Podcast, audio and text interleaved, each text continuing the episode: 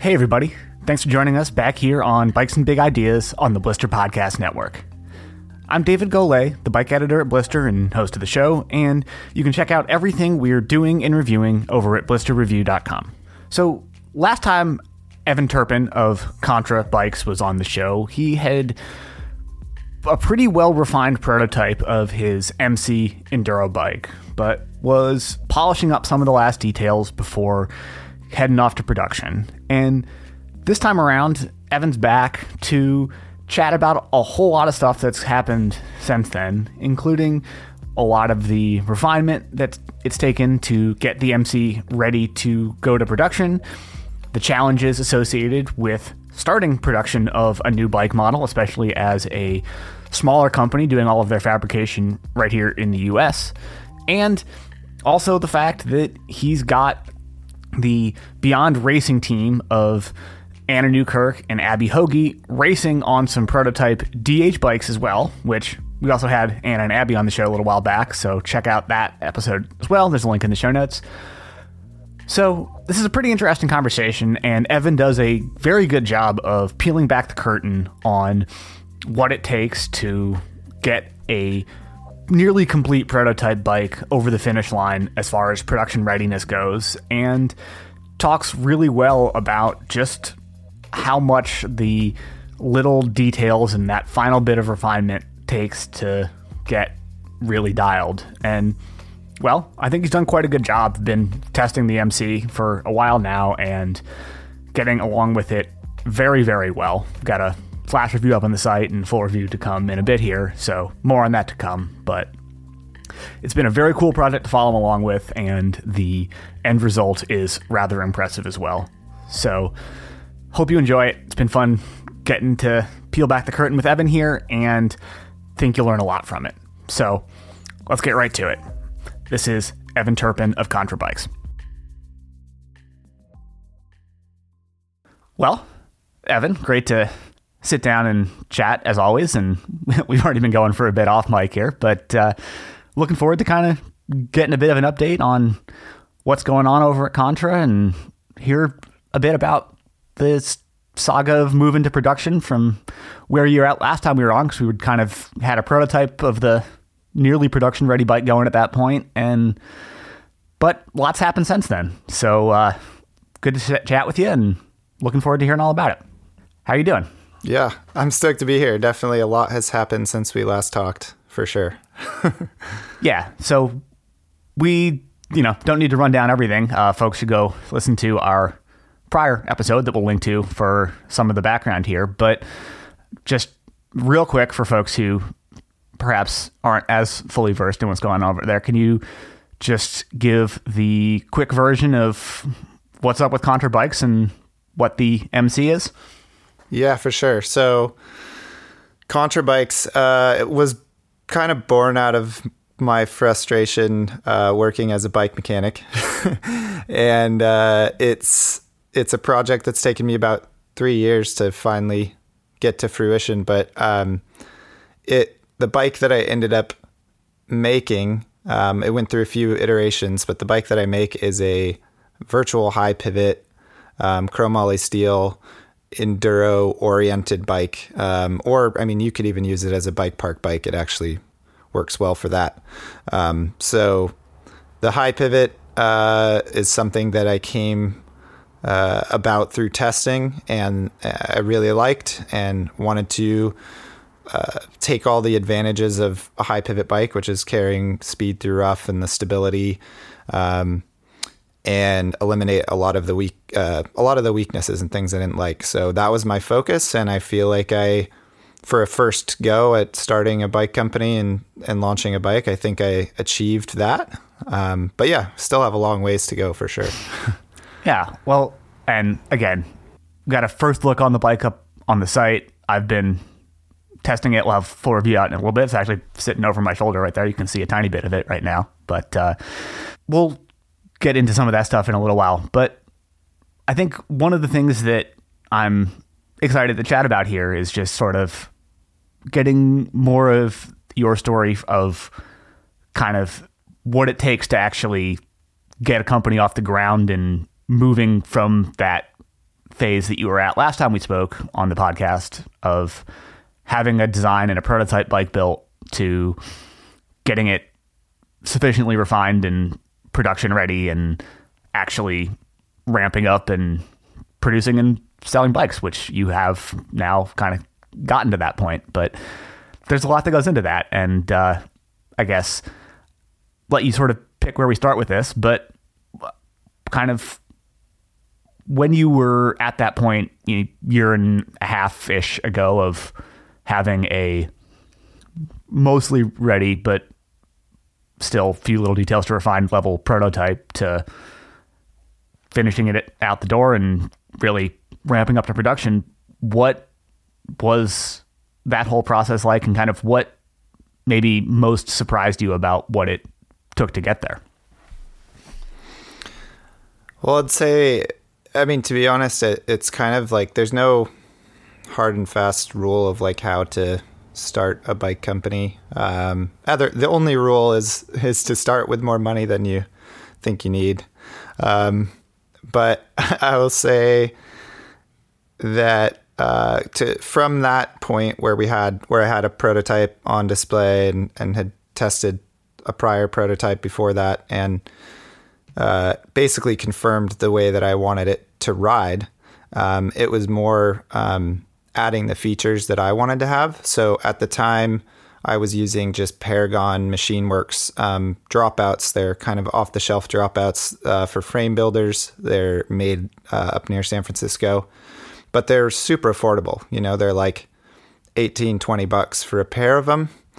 And uh, they're a good dropout, but they don't work with the SRAM Universal Derailleur Hanger standard.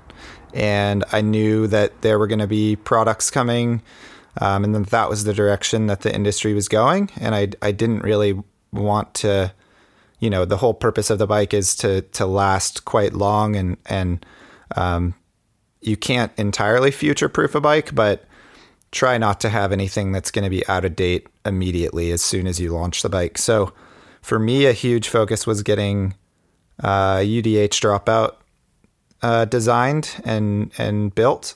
Um, another thing that I was focusing on was I wasn't happy with standard IS mount uh, for the rear disc brake.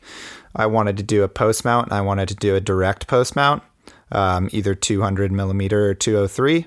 And there wasn't anything just readily available that could be used for that, at least not optimized. Um, and then there were a few other things that I looked at, um, also just doing more in-depth FEA uh, to make sure that the bike could actually handle the the stresses that I wanted it to. Um, so I guess I could start with the dropouts because that was probably the biggest source of frustration um, and took the most amount of time. And the for people that don't know, well, I think most people will know now why we have UDH. Um, besides being a derailleur hanger standard, it's the way to mount, you know, Eagle transmission. Um, so that dropout has very specific requirements for uh, its tolerance and its size and clearances. And so doing that in steel is actually quite well, I shouldn't say it's difficult. It's not difficult to make a dropout in steel that hits those things. It's difficult to make a dropout in steel that hits all those requirements, is strong, and is light. And so I pushed really hard to design a dropout that I thought achieved all those things. It was, I thought it was going to be strong. I thought it was, I mean, it definitely was light and it had all the clearances and it's, it's beautiful dropout, or at least I think it was one of, you know, something I spent so long on.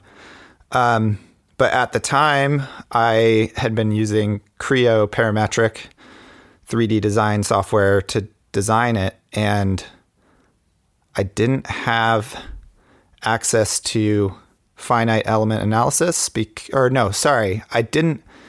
I wasn't using Creo. I was using Onshape, and I didn't have access to finite element analysis, which I had prior in Creo Parametric. And so what happened is I designed this dropout and based it kind of off of other dropout designs that I'd seen as far as wall thicknesses and stuff, and was like, oh yeah, this is going to be good, but I do need to do some FEA, and was trying to look into packages for that. And it's quite expensive, you know, to get a seat for Creo Parametric that would have uh, FEA in it. It would cost somewhere around five to fifty five hundred dollars, and I just, you know, didn't have a bunch of extra money laying around to to pay for that just to confirm that one design, and uh, ultimately we just pulled the trigger on making the dropouts because I was trying to move forwards with production. Um, got you know forty sets of dropouts made, um, and then through a change of events, uh, Onshape basically released uh, an FEA package, like included in their um, 3D design software. And I started using it and did a test, uh, basically like a torsion test on the back end of the bike. And I noticed a hot spot that would make it not pass the standards that I wanted it to. Uh, a couple hot spots on the dropout. And that was just from making it so light. And I thought, well, maybe maybe this uh, FEA program isn't that accurate because it's like a new one that they just released. So I actually contacted Dan Roberts, um, who has his own um, engineering, bicycle frame engineering and stuff. And he does, you know, he used to do work for, I think it was Scott, and now he works for, does a lot of stuff for RAAW, and he's done some stuff with Neko Mulally on his frameworks program. And so I had him, I paid him to actually run like the same tests I was doing, and it just confirmed the results. And so I was like, great. Now I've spent five thousand dollars on these dropouts because they're you know made here, quite expensive, and I can't use them, and I have to redesign everything. And so that um, was a major setback. And it's funny that it was about five thousand dollars, which is how much it would have cost me at the time to purchase FEA. so, um, yeah, that was a major setback, but I was able to learn from that, and and I kind of learned that, you know, don't push go on a production thing until you've fully vetted it. so, uh, yeah, after that, a big focus was the rear brake mount. That took a lot longer um, than I expected. Um, mostly because I also wanted it to pass uh, a very high level of fatigue. Um, I was basing all my tests off the EFBE Labs um, test standard for downhill certification. Um, but even if you're not doing downhill certification, it still has that brake fatigue test. And um, that was something that probably took me maybe a, over a month just to come up with a really good brake design that um, achieved the aesthetics, but also like a, a, decent weight and was able to take, uh, it should be able to take really, really good, um, or it should have a high level of fatigue resistance in that, you know, you could, you shouldn't see a failure anywhere near the brake mount um, from the brake forces going into it. Um, so that took a really long time. That delayed things further. Um, there was a lot of work around head tube gusseting to figure out a really good solution there because forks keep getting longer and longer. Um, and I wanted the bike to be able to work with a long travel triple clamp if somebody wanted, but even more so, like the the Zebs, you know, they go up to 190, and I, you know, it gets really hard to make a bike pass with a super long axle to crown fork because if you think about it, it's basically just a long lever arm. So all the forces get concentrated, and especially on a smaller frame size where you have a, a smaller head tube and the load is distributed so close um, to each other, like between your headset cups, it uh, becomes just really hard to make it pass. So there was a lot of work there to make sure the way that I was gusseting that was going to be really durable and and strong. So yeah, just massive amounts of work on that. Um, a bunch of work on the the way the idler is mounted to the frame, um, bumping up from a six M6 bolt, so a six millimeter diameter bolt, to a eight millimeter diameter bolt, and that's that's not actually for holding the idler. It's for just the anchoring point that takes the kind of the torque coming from the bracket. Um, so doing that and and and changing that design, that's another area where it should go forever. Like you won't you you theoretically just won't be able to break that throughout the life of the bike. So that was good because the M6 setup wouldn't have held up super long term.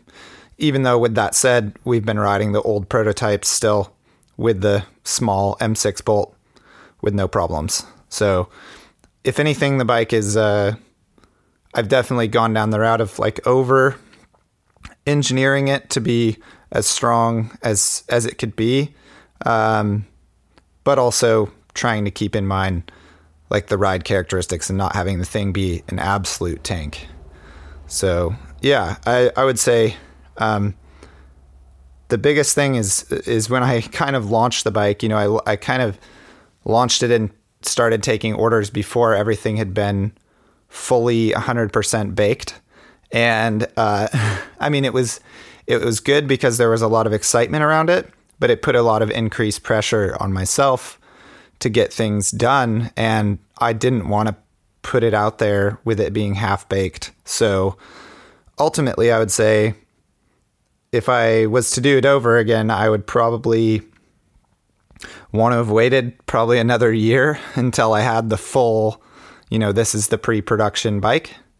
Um, but you also have to balance like how much money do you have, you know, how much investment do you have to work with? Because if you go too long without taking any money in, then it's all pointless anyway. You, you you're out of business and you can't you can't deliver a bike or it's just a dream in your head now at that point. So so yeah, it was um, jumping on the you know the momentum of the Pinkbike review, their field test thing. Um, felt like the right thing to do at the time, but it was definitely faster. It was it was sooner than I would have liked it to have been. yeah. yeah, I mean it's a tricky thing to balance, right? You like you said, you want to start getting people excited about what you're doing and bringing in some money to fund the project and keep things rolling, but not get too far ahead of yourself and overcommit either. So, you know, seems like you've made some good headway on that and, you know, production bikes are rolling out. So, I guess along those lines, um, once you had some of those design details nailed down, you know, you figured out the dropout and the brake mount as you just laid out there. What was the ramp up into actually getting serial production going like once you had the design finalized and needed to just start building the things?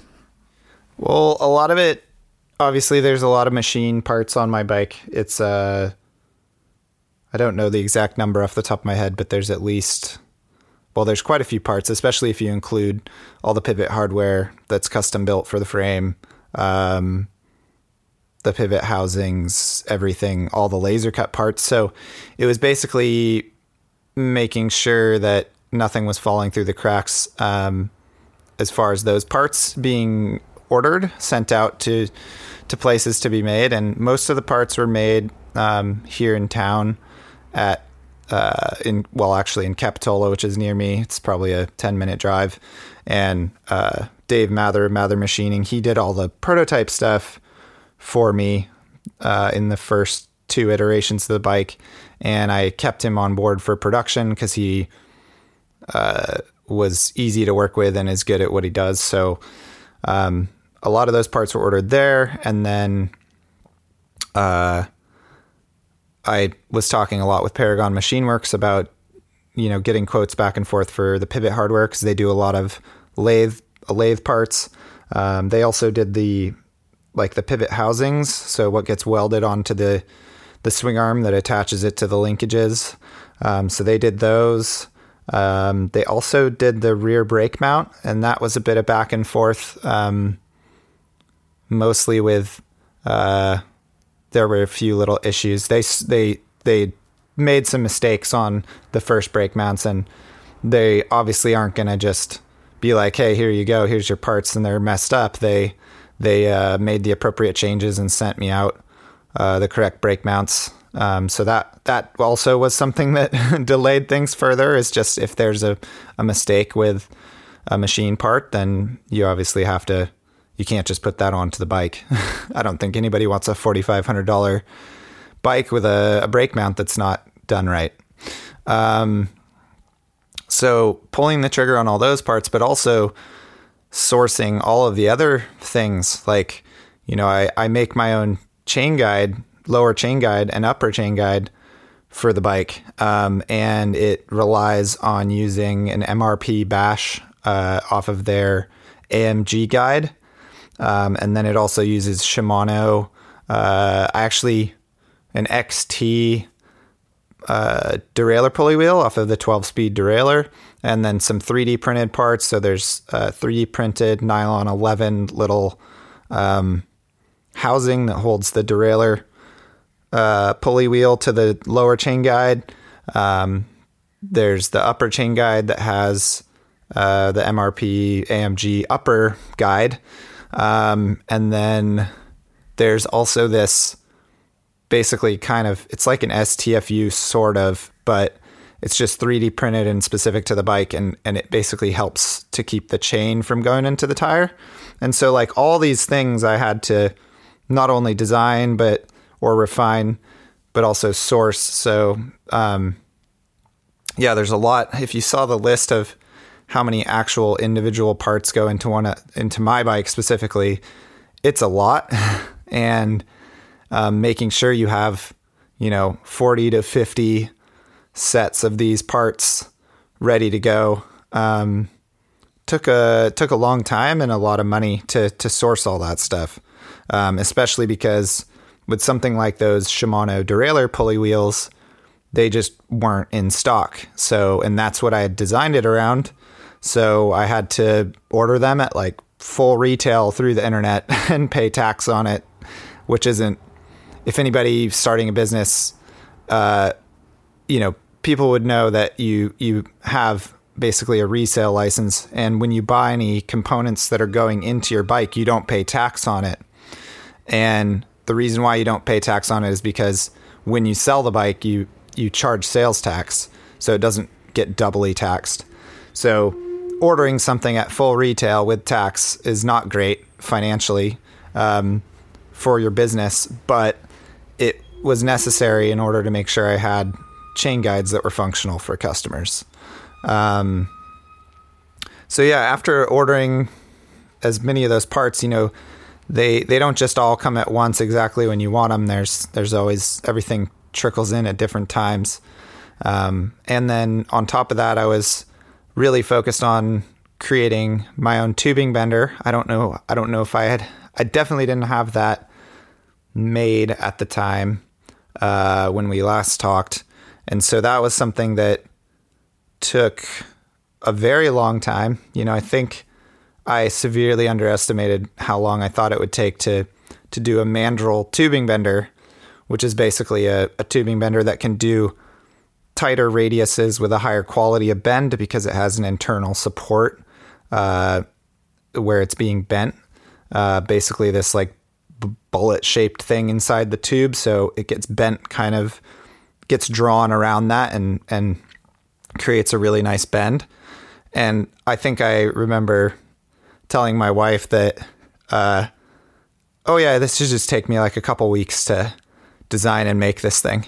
And I think it ended up being a couple months before it was done because it's it's it was such a complex thing for me. You know, I've never I'm not a tube bending engineer.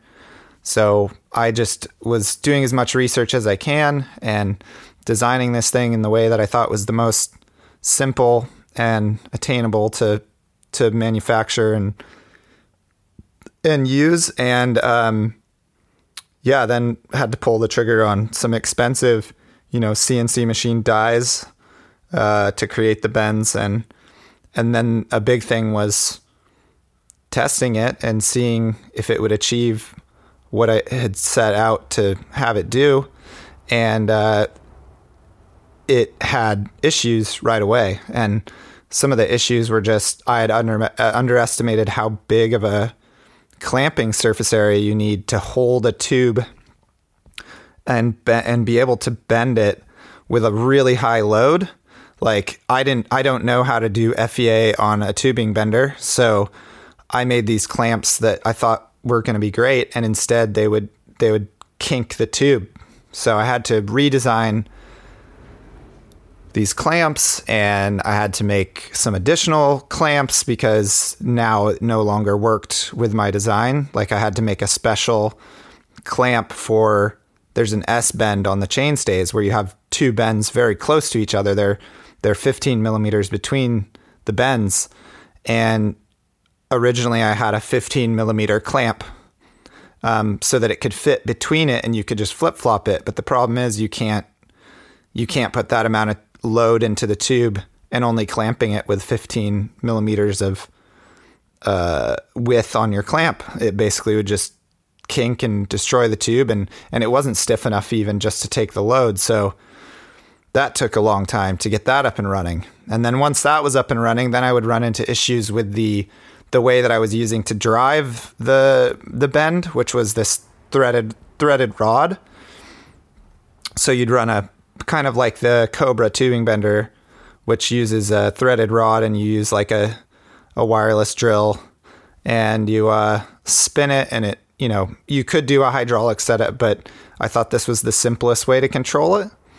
And I basically would just run into issues with the threads like blowing out over time and it no longer working. And so it took a long time to sort that out. It ended up being that instead of using a stainless steel rod, the threaded rod, I ended up using like a, I can't remember if it was a grade 8.8, but something much harder, like regular steel, not stainless steel.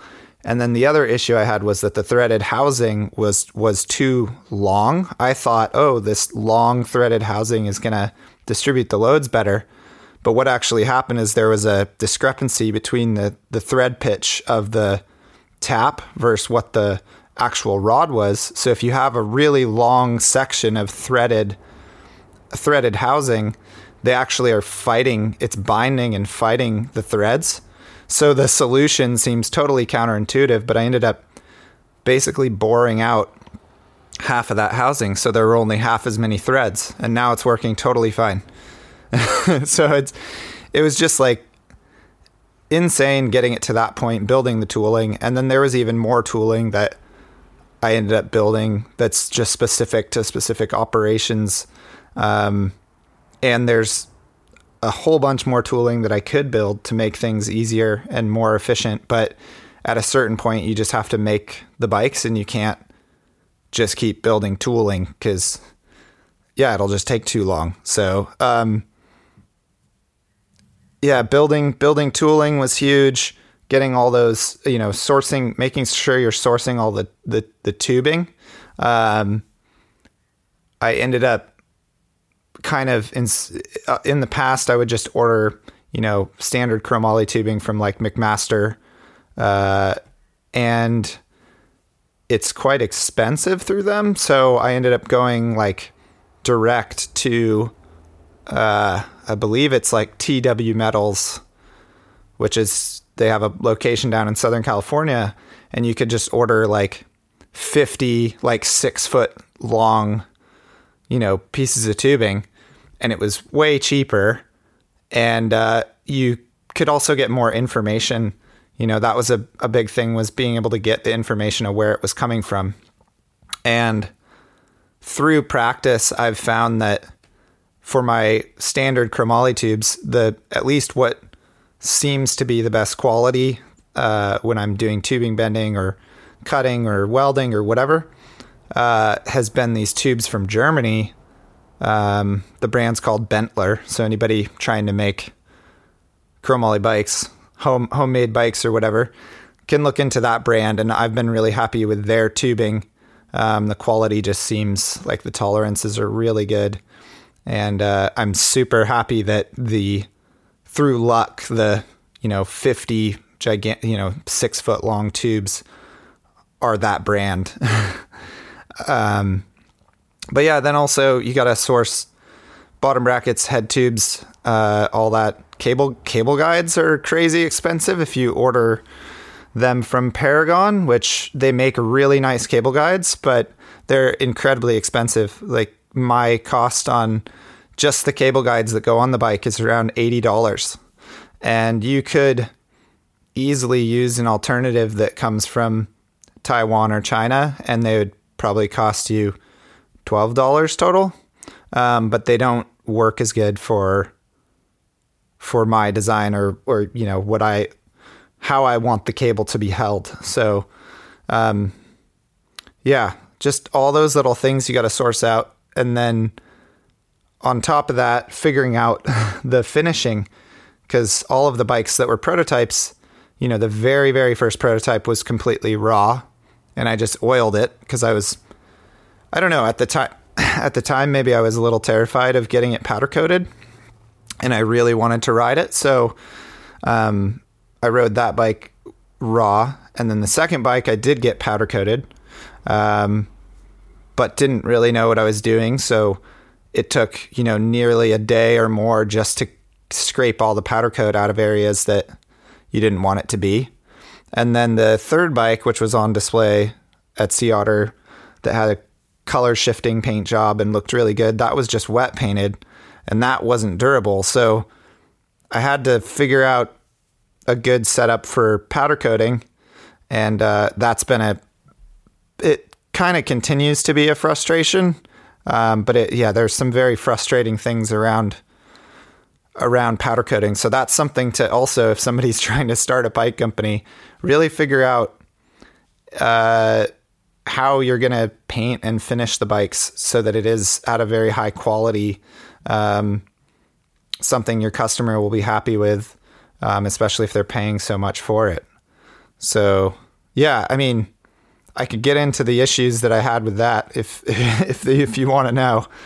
Um, there's some funny stuff in there. yeah, I mean, we've talked about this a little bit before too, but I know that's been uh, quite a headache. And I mean, I think a lot of this, just kind of what you're describing here in whole, sort of illustrates a lot of something that we talked about last episode, while back, like I think I said that, you know, I used to work as a mechanical engineer. I have got some kind of half baked CAD designs of bikes that I have toyed around with over the years and thought about building a little bit, but in no small part, it's just been that I have been sort of intimidated by the idea of actually trying to build one of the things because I sort of had enough background experience to know how like not specifically what things were going to be hard necessarily exactly, but just that all of these little things end up taking way more time and effort than it sort of seems like they should at first blush. And, um, you know, particularly the tubing bender, I am just very impressed that you've managed to build one yourself and get that up and running well because I've got some experience doing bent steel tubes in my former engineering days, and uh, it's a pain in the ass. It's just so much more finicky and complicated than it sort of seems like it should be if you kind of haven't immersed yourself in it a little bit. And uh, you know, there are like there are companies whose whole business is specializing in making custom bend dies for whatever application that you might have, and you come to them and say like, you know, I'm trying to bend this tube at this radius, whatever, and they've just got decades of experience building those little things, and that's what they do as a, a whole business. And figuring that out yourself amongst all this other stuff is, I am sure, a big lift and um, pretty cool that you pulled that off. But I'm also just interested to hear sort of as you've you talked about kind of this balance of like building some tooling to make things more efficient, but at some point needing to just move forward and not attempt to fully optimize every little thing in terms of manufacturing process and streamlining everything because you just got to move forward at some point. And tell us a bit about kind of what lessons you learned from going through all that and figuring out where you could stand to speed things up with better tooling and how you've thought about where to invest effort and money into building stuff like that versus just still kind of doing things a little bit more manually. Yeah, so I think over time through making the frames, like actually producing them in larger numbers than just one offs, um, anytime I would run into some sort of issue where like I'm having difficulty repeating um, a miter, uh, like specifically on where the where the down tube comes in is is mitered to the bottom bracket. On a normal like straight down tube bike, that would be quite easy to do because you have a, a straight tube that you can clamp and you can reference you know you can reference the edge if you're trying to be tangent to that with your miter uh, and it's pretty easy to do. But i was finding that with my bike design because i have a bent down tube that the the bottom bracket basically is mitered on the bend so it's it's on a curve where you're where you're cutting it but it's also um, the bottom bracket shell is a smaller diameter than the diameter of the down tube. So I wanted that to land tangent to the bottom so that you could weld it um, cleanly, but also I I wanted to well originally I was basically crimping down the end of the down tube to make it meet the diameter of the bottom bracket shell, and this was on just um, this was actually on the race team bikes that I made that we can we can talk about later. Um, and the the issue with that is you're you're you know you're crimping this tube down, so you're distorting it. Um, then you need to figure out exactly where. You well, you have to keep it in phase, which means you have to keep it um, so it's not like twisted to the side because you have a bend in it and then locating that hole for the basically to to weld your bottom bracket on um, was was really difficult because you also have to take into account the way that the main pivot on my bike mounts, which is two plates that mount uh, well they get welded to the top of the down tube. Um, so those two locations are kind of uh, well that location is is is fixed. You can't move the pivot to compensate, and you need it to land on the head tube at the correct position as well. Um, so there's like these three things that add up to making it really difficult to uh, repeatably align the down tube perfectly and miter it perfectly. And so that was one area where I ended up creating a little finally after beating my head against the wall like you know six or seven times trying to make bikes uh, in a very painful way um, i ended up making just a little bracket that bolted to my jig that would allow me to just basically slide the tube in um, butt it up against the the pivot plates and then also at the same time hold it up at the head tube like at the appropriate position. And then it literally it sounds kind of funny but i literally just have a little hole in this bracket that i then use a sharpie. It fits perfectly. And it just creates a little dot on the on the down tube. And that dot is located accurately enough to repeatably get my bottom bracket miter now and it's just kind of the only way i could figure out how to do it because um, you could create a very expensive fixture that's CNC machined or or something that you know you clamp the tube in into the mill and you could you know go X and Y over and it'll be perfect. But um, yeah, I just didn't I didn't go down that route from the beginning because I, I didn't think it was going to be that much of a problem. Um, so this is kind of like a halfway where you know this tool took me probably half of a day to make. and now it means that I can repeatably get that miter exactly where I want it, and uh, my down tube can can land uh, where I want it to, which is really important because you you want it to land correctly on the head tube for clearances for the crown, um, but also just the structure of it because that's what you've designed uh, and done your FEA simulation on. So if you end up having it land somewhere else, um, it it's not exactly as you've designed it. Um, you know, there's there's other tools that I would like to make in the future um, and haven't made yet. Uh, you know, the the swing arms uh, I've gotten a lot faster at mitering those. I've just kind of had some talks with John Caletti at Caletti Cycles, and he was like, "Well, what if you mitered it this way first, and then, or you know, you do the more difficult miter first, and then you creep up on the the opposite side, the the easier miter." Um, second, because I was doing it the other way around. I was doing the easiest miter first, and then trying to do this complex miter um, second, and so and it was just way more difficult to uh, make adjustments and continue to take like you know 5 10 15 thousandths of an inch off of this tube every time having to fixture it in a complex way.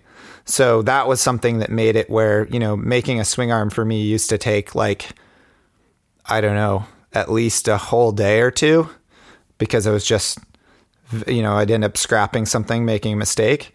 And now I've made swing arms at least not not doing all the tubing bending, but if I have all the tubes bent, I could fully miter a swing arm uh, in about three to three and a half hours, which is a lot faster now. So it's a lot less of a headache. And actually, the front triangles now have been have been the thing that takes me the longest.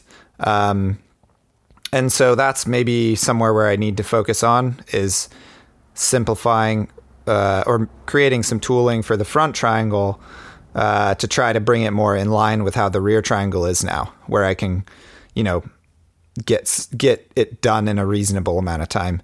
And ideally, in the future, you know, I could even create tooling for the swing arm too, and maybe I can knock that down to where now it's an hour to an hour and a half to finish a swing arm, and that would be that would be pretty huge to to just knock down the amount of time that it costs or takes me to do, you know, to to make a frame because or to miter a frame because that's only, you know, part of the equation. You obviously have also all the welding, all the powder coat, all the after powder coat prep and assembly.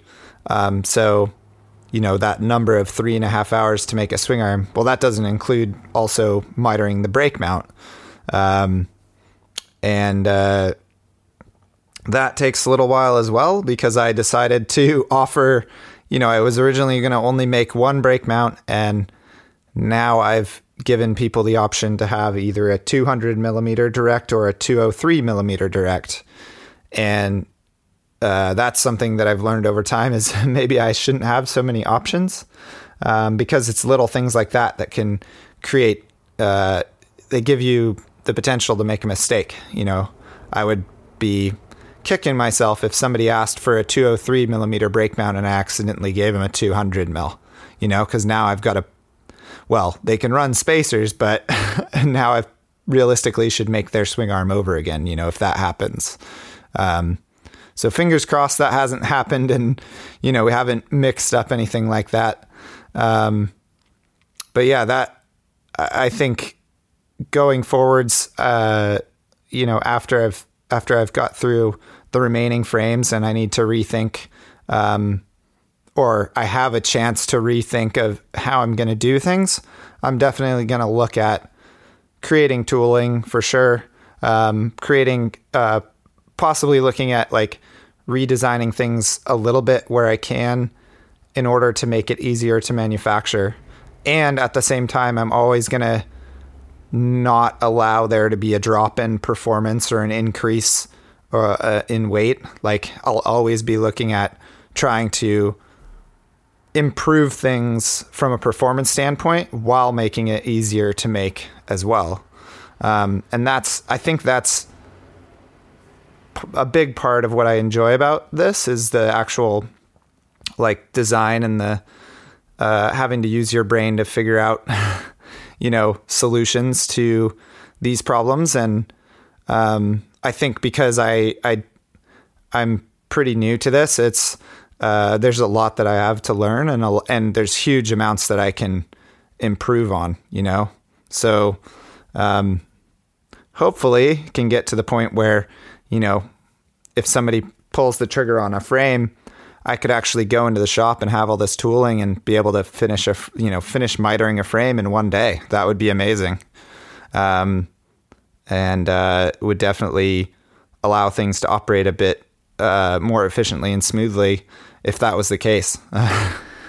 no, it's tricky. You got to just kind of start refining things and learn what needs to be dialed in better and iteratively kind of work up to it. And on the subject of options for things, you talked a bit earlier about designing the UDH dropout to work with the new SRAM transmission, but um, sort of something that maybe got lost a little bit when that launched is the degree of complexity that it adds for a high pivot bike in particular, where you've also got the idler that needs to interface with the chain and the chain line's different from standard boost setup and the chain roller diameter is different and how much of a curveball was it to have to have some redesigned bits and options to accommodate that too?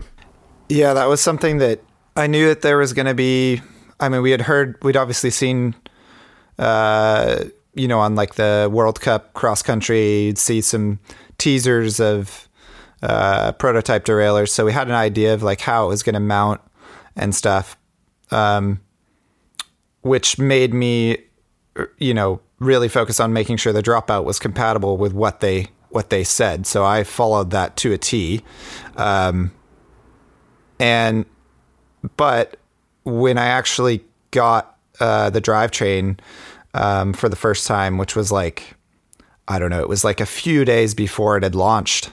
Um, they sent me drivetrain, and I went and tried to just, you know, I had to figure out as much information as I could about it right then, and uh, you know, first of all, you you learn that it's a 55 millimeter chain line instead of a 52, and my bike is a 52 millimeter chain line, and so, you know, the easy solution there if if I just wanted to test it out was to just space the idler pulley out using, you know, creating a different machined spacer to push it out wider, and then spacing out my upper chain guide. Um, and that would have been an easy way to just test it.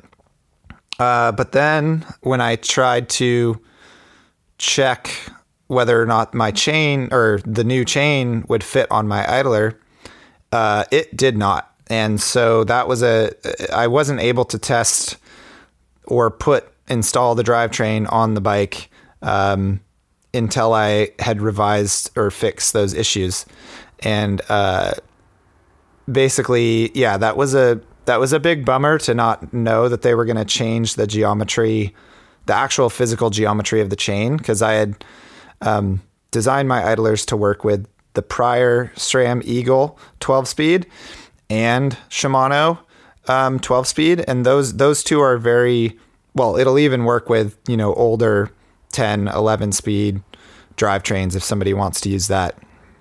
But basically, they changed their the diameter of the rollers on the chain. Uh, I think it was like a pretty large change, like 0.2 of a millimeter diameter, which doesn't which doesn't sound like much, but that's a lot when you're talking uh, the tolerances of uh, a chain ring.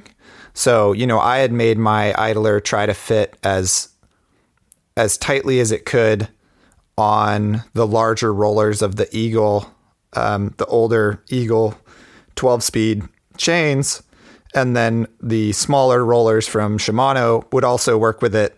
They just fit a little bit looser. But I mean, we're talking like probably a difference of like 0.06 of a millimeter or something like that. It's not it's not much of a difference between those two chains. So yeah, I had to figure out a solution, and either it was like redesigning the whole thing, or or creating new tooling to refixture that and a new tool path to modify some of the you know existing 70 idler pulleys that I had laying around.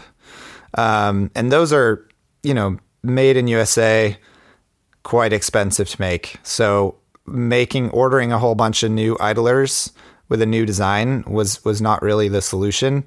Um, so we ended up refixturing and uh, creating a new tool path to basically go in and modify the existing idlers. And it took a a few little tries um, to dial in the tolerance on that, and then we were pretty good to go. And I think I ended up making like 15 or 20 of those idlers out of the 70 that I had because there were a few customers that specifically wanted that. And then the other thing was getting achieving the chain line to get a 55 millimeter chain line. You know, like I said, the easiest way would just to be just to put a, a thicker washer, you know, three millimeter thicker washer. But I didn't like that as a solution because you're basically now creating a more kind of a more flexy interface. And a lot of what I like about or what I focused on on my bike was making the idler pulley uh, mount be really rigid. Because um, anytime there's flex there, you'll feel that in the drivetrain. Um, and it just won't feel as good. It won't work as good.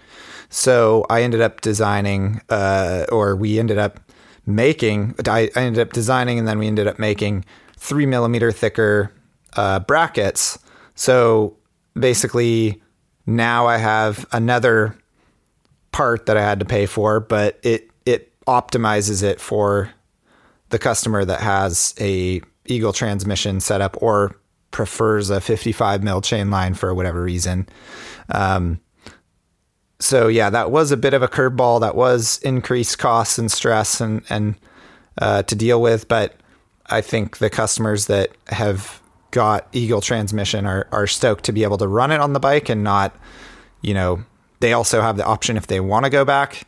You know, it's just a couple parts. It's a different. I mean, theoretically, you could probably use a regular chain on the uh, Eagle transmission idler pulley. It just wouldn't fit as tight, and I I wouldn't. It wouldn't work as good long term because of that, and probably wouldn't retain the chain as well. Um, but yeah, you that's not something that I tested, so that's why I wanted to make a an idler specific for SRAM transmission and then an idler that's specific for all everything else.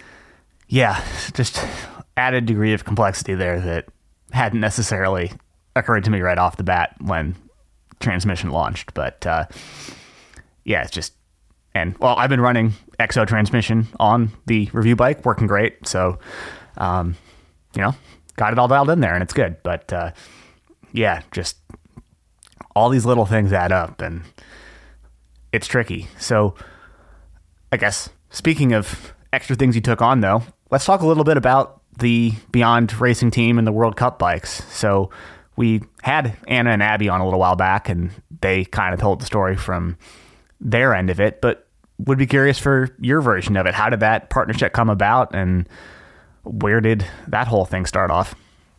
I guess the origins of, of me sponsoring a, a World Cup team kind of just came from joking with my wife because she has a she has a um her own sports bra company called Loom Six that she it's it's kind of been on the side. She used to work at Giro, but now she works actually at NHS, um, which does Santa Cruz skateboards and Creature and all that stuff. So she's but she's been doing apparel her whole life. And I was like, man, it would be cool to do like a Contra Loom Six team that's all these like top women racers and they could be sponsored by you and they could be you know they could also ride my bike and so in my mind that was something i was thinking about like way down the line um but for what i don't know for whatever reason i decided you know hey it would be really cool to make a downhill bike and i had been you know following the world cup for the last couple years and i was really impressed by what Anna and Abby were doing with their Beyond Racing team. I'm like, they're you know, obviously a step up from a privateer and that I mean they still are kind of privateers but they're like a step up in that their professionalism um, they're making it to all the races they're they're uh, getting good results and uh, creating a lot of good exposure around it. And uh, I felt like you know they were doing all that on a bike that I mean I don't know I don't have experience with the bike personally but I knew it was just like a modified enduro bike. And to me, it didn't look like the bike was helping them much, at least on rougher, gnarlier tracks. Um, and so I felt like there was a, a, huge amount for them to gain from from getting on a bike that is uh, going to excel at rougher, steeper, faster tracks. And um, I hadn't yet made a downhill bike, but I always wanted to make one. So uh, for yeah, I basically just ended up contacting them. I sent an email to them. Um, I think it was along the lines of like, "Oh yeah, I, you know, I would love to support you, you, you girls with bikes, and I think it would, you know, help. Um, I basically would be able to provide you one of the best bikes on the circuit. At least that's what I said at the time, because you know, when you don't know, uh, but but you have a belief, then uh, you know, I believed that I could make them a downhill bike that would help them uh, perform at a higher level. So I didn't hear anything back for, I don't know, it was like a couple weeks. And I actually ended up reaching out to Elliot Jackson because he um, supports them through Grow Cycling, which is like his his uh, organization. And um, he's like, "Oh yeah, they're just really busy. Like I'll let them know, and they'll they'll get back to you. They sound they sound excited or something like that." And then finally, they got back to me, and and and uh, they were super into it, you know. And we didn't. I think they were working out details uh, still with their existing sponsorships, um, but they were really open to it. And uh, a big reason why that I why we were able to do that because you know I didn't have a ton of money laying around to be able to to help them with their expenses for racing because it's it's really expensive to go to all the World Cups and and do it at a high level. Um, but I was like, hey, my wife works at Giro, and maybe we can like talk to them and get them to to support the com- uh, support your team as well. Um, and so they were into that, and I ended up kind of pitching the idea to um, at the time, it was uh, Dane Zafke and Jim Heaney at at Giro, um, and basically they were um, super into it. Uh, I didn't know if anything was going to come of it, but um, they were really into the idea. They were into the fact that they would be supported by by myself, by Contra Bikes, which is you know in itself, I guess, uh, an interesting story um, compared to most of the World Cup teams. You know, they're all pretty much everybody was racing on major brands other than maybe Neko on his frameworks bike. Um, so yeah, I didn't know if that was going to work out, but we set up a meeting for for them, and uh, the meeting went well with Giro. Giro uh, was willing to support them not only with product but like with actual money to to get to the races, and I committed to making them six uh, frames in total, and basically making them a downhill bike that I had not even designed yet. So that uh, added a huge amount of, um, uh, I, guess, uh, not not necessarily stress because I was excited to do it, but it was it definitely added um, to my workload because um, this was in between trying to solve all those production issues and get production stuff up and running. And then at the same time, I'm trying to design a downhill bike. Um, and I ended up, because uh, I didn't have a huge amount of money to put into it, I, I wasn't going to machine all new parts for a downhill bike. Um, so I, I figured out that I could just reconfigure all of the pivot locations, create a whole new front triangle and rear triangle jig, um, reposition everything and and basically achieve a 200 millimeter travel World Cup downhill bike with proper kinematics using the same linkages. So um, there were some other things that needed to change, like we needed to change to a, a slightly smaller diameter, thicker walled down tube because I needed more clearance uh, between the lower link and the down tube, um, especially because they are not super tall riders. I think, uh, what are they, five five or five six? So they needed a small um, downhill bike, and then on top of that, the the stack height of their downhill fork is is a lot higher, the SR Suntour, and so I was designing the bike to work specifically with their sponsors, um, which which made it even more difficult just because that axle to crown uh, on a small bike creates uh, just difficulties to keep the stack height low enough and and keep it structurally sound. So yeah, was working on all that in the background. Um, ended up just getting them the prototype bikes like just in time when they when they um, flew in from Europe. So they flew into to to San Francisco and then came to came down to Santa Cruz, and we basically they were here from I think early March all the way through till Sea Otter. So they got a lot of testing in on the bikes. Um, uh, at first, the bikes were raw because I didn't have time to get them powder coated. I was just everything was down to the wire, um, and the first ride that they did on him, it was like pouring rain, and we're doing downhill shuttle laps on trail on a trail they'd never ridden. And within like two runs, they were like, "This is like we're really comfortable." Like it's like I thought they were just like being nice and being like, "Oh yeah, no the." you know, saying these things, but they were like, no, I've never really been this comfortable on a bike before, you know, like on, uh, like from the get go on a downhill bike. So for me, that was, that was great to see, you know, all the homework and research and work that I'd done to figure out a downhill bike for them was, was paying off at least uh, initially.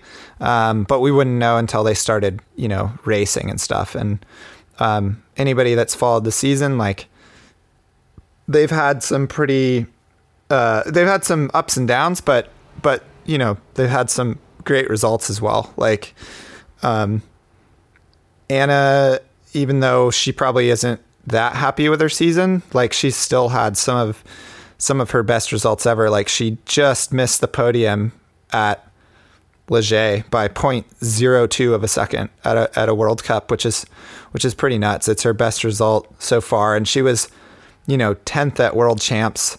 Um, Abby was coming back from injury. So, you know, it was definitely, um, it's definitely hard anytime you're coming back from injury. But with that said, she still went out there and, and was ripping on the bike. And she ended up getting, uh, I think it was like second or third in, in dual slalom on a downhill bike at national champs, um, which was pretty nuts. Um, and uh, you know, they just had like a really good season for jumping on a bike that didn't even exist before, you know, when they pulled the trigger. So I'm uh, I'm hopeful that I can continue to work with them. Uh, I don't think we have anything finalized yet, but if we do, I've got some ideas of how to take the bike to another level for them um, based on the feedback from from them and from what I can see watching them race World Cups and stuff. Um, we went out to Mont Sainte Anne actually just recently and watched uh, watched the race and and that was really cool because I haven't been to a World Cup for like 13 years, so that was uh, uh quite a. Uh, it wasn't a shock to see the level, but it was it was like. Okay, yeah, the level's like way higher than when I was racing on 26 inch wheels. Um, and uh, yeah, just knowing now what what they put the bikes through is is crazy. And I definitely want to apply like some of what I've learned from that into the you know, the enduro bike going forwards for sure. So Yeah, it's been pretty cool seeing the bikes on the World Cup and having some good results, like you said. Um, Got to be just feel pretty cool to have pulled that off. And well, since you've teased it up a little bit there, anything you want to share about what's kicking around in your head as far as things that you could refine going forward? Yeah. Uh, well, there's obviously the as far as refining things, like I'm always gonna. I think with the MC, the enduro bike, um, I want to look at ways that I can uh, improve the stiffness um, without adding a bunch of weight, or even you know possibly reducing weight and and increasing the stiffness.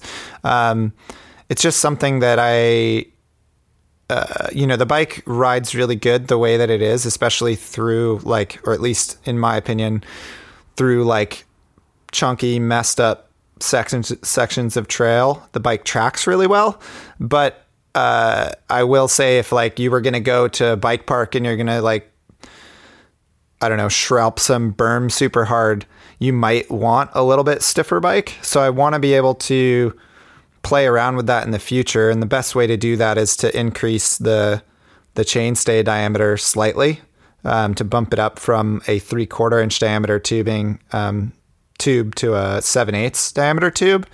And in order to do that, there's going to have to be some changes to create the clearances that I need. I would also have to create a new uh, new tooling for my tubing bender. Um, beyond that, I really would like to get a custom down tube made. Um, the down tube that I'm using right now is a straight wall. Um, so there's a lot of weight that could be saved there, but we could also like increase the strength by going much thicker at the head tube and the bottom bracket with the tubing. And then possibly, you know, having it already have the bend integrated into it. So that's one less thing to do. And then doing some, you know, ideally, I would probably talk with either Reynolds or, um, Velospec, which is part of fairing, um, and see about getting a like a higher grade of steel because chromoly is great for uh, for its use and especially like the failure mode of chromoly. It's got a lot of elongation, so like if you have some mega wreck or and your bike goes cartwheeling and like hits a tree at like 50 miles an hour, some you know not 50 but some ridiculous amount of force goes into it you'll maybe see it um, instead of it just catastrophically exploding. Um, and ideally, you know, that's the way that you want it to fail is is not catastrophically. You want it to to bend. Uh, you want it to stay as one piece. Um, so yeah, looking at optimizing um, some things in the future to try to reduce weight, to try to increase um, stiffness where I can. I also would try to look at if there was a way that I could redesign things to possibly eliminate some of the machine parts um, while still maintaining um, the uh, aesthetic of the bike and the performance of the bike. Um, yeah, I don't know. There's just lots of things to look into. Um, I would also like to make a short travel bike in the future. I don't know exactly what that would be.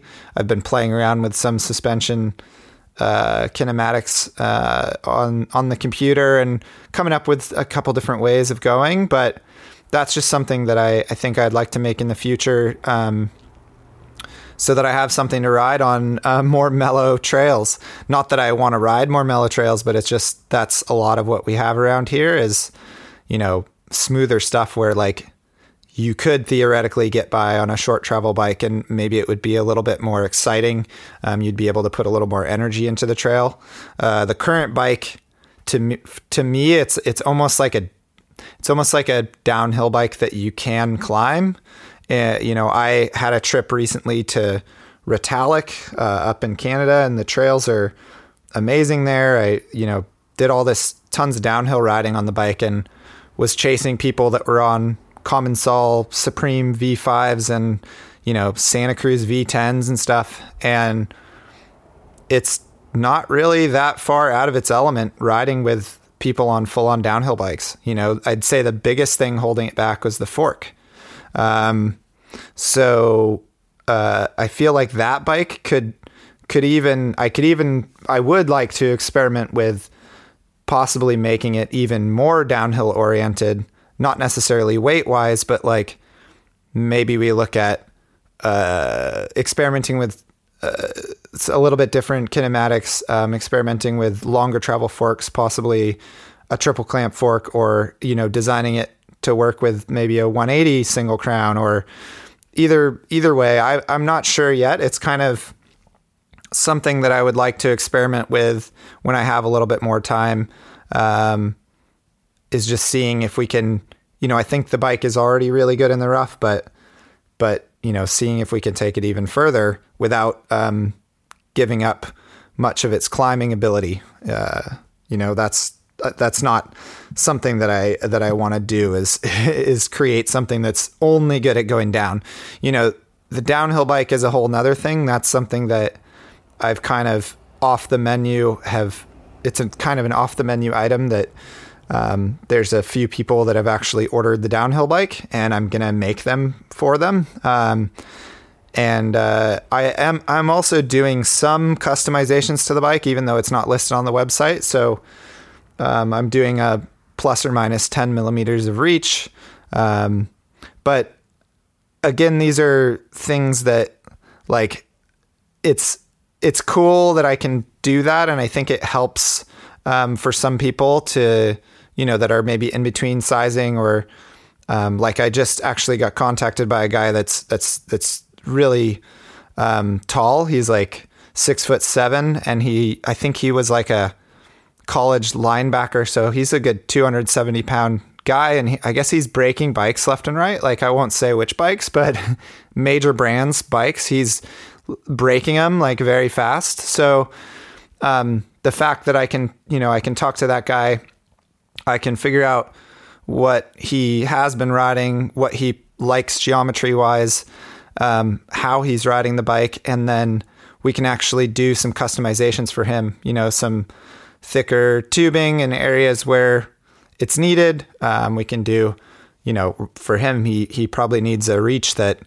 I can't uh, currently do with my jig. So I'll probably create some additional tooling for him.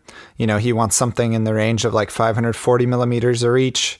Um, you know, just I think part of what's making the it, things keep going is people like the idea that they can actually they can do some customizations. Um, and most likely, you know, when they get this bike, they're probably not going to see too many other people or anybody necessarily riding one of these bikes. They might be the only one on it, um, which is kind of cool. In like a sea of specialized in Santa Cruz and Yetis out there, it's it's cool to see a bike that I mean, theoretically, it costs less than a Yeti, you know, and I don't think those are made here. So it is definitely the bike that I have been on recently that has garnered the most attention just at the trailhead and stuff. People are drawn to it and have a lot of questions and um, definitely attracting a lot of interest, which has been cool. And um, I think I'm kind of I'm pretty much in agreement with you on what you sort of described as far as ride characteristic stuff too. It's we've talked a bit about just a bit on here already, but it's really incredibly composed, just going fast in rough stuff. The suspension performance is excellent, and the ride feel is